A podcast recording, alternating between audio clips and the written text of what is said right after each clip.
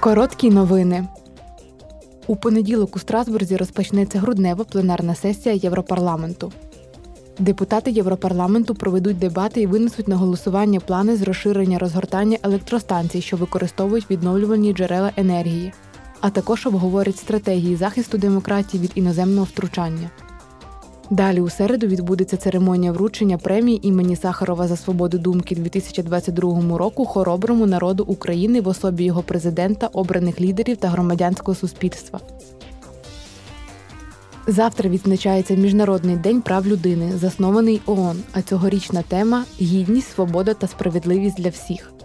10 грудня 1948 року Генеральна асамблея ООН ухвалила загальну декларацію прав людини. Це знаковий документ, який проголошує невід'ємні права кожної людини. Євросоюз стоїть на передовій захисту прав людини не лише в межах своїх кордонів, а й у всьому світі. П'ять фільмів, номінованих на премію європейських глядачів Люкс 2023 року, будуть оголошені завтра на 35-й церемонії вручення європейського кінопризу у Рейк'явіку, Ісландія. Премія європейських глядачів заохочує якісне європейське кіно, яке піднімає тему цінностей, на яких побудований ЄС: людська гідність, рівність, недискримінація, інтеграція, толерантність, справедливість і солідарність.